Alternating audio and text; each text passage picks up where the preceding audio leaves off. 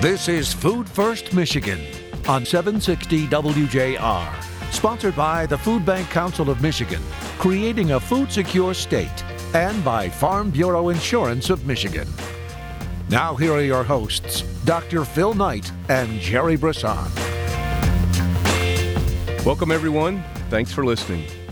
Never underestimate the power of a small group of people to change the world. Indeed, it is the only thing that ever has, said Margaret Mead.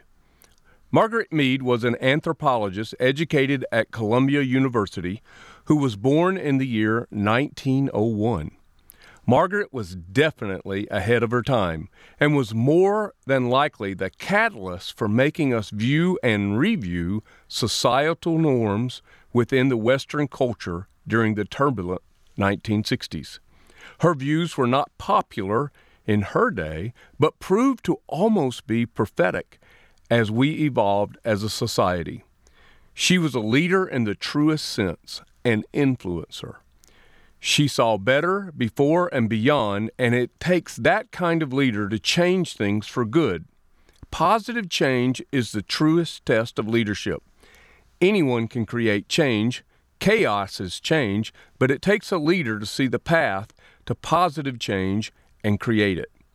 Never underestimate the power of a small group of people to change the world. Indeed, it is the only thing that ever has, and now here in Michigan, there is not so small of a group coming together to create positive change in the area of childhood food insecurity.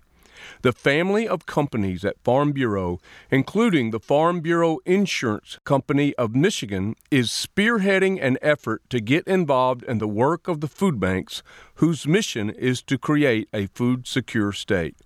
Today, Tom Nugent, a dairy farmer by birth and an executive leader at Farm Bureau by design, is our guest today as we discuss the power of the people, small groups or otherwise, and their ability to make a difference on this edition of Food First Michigan.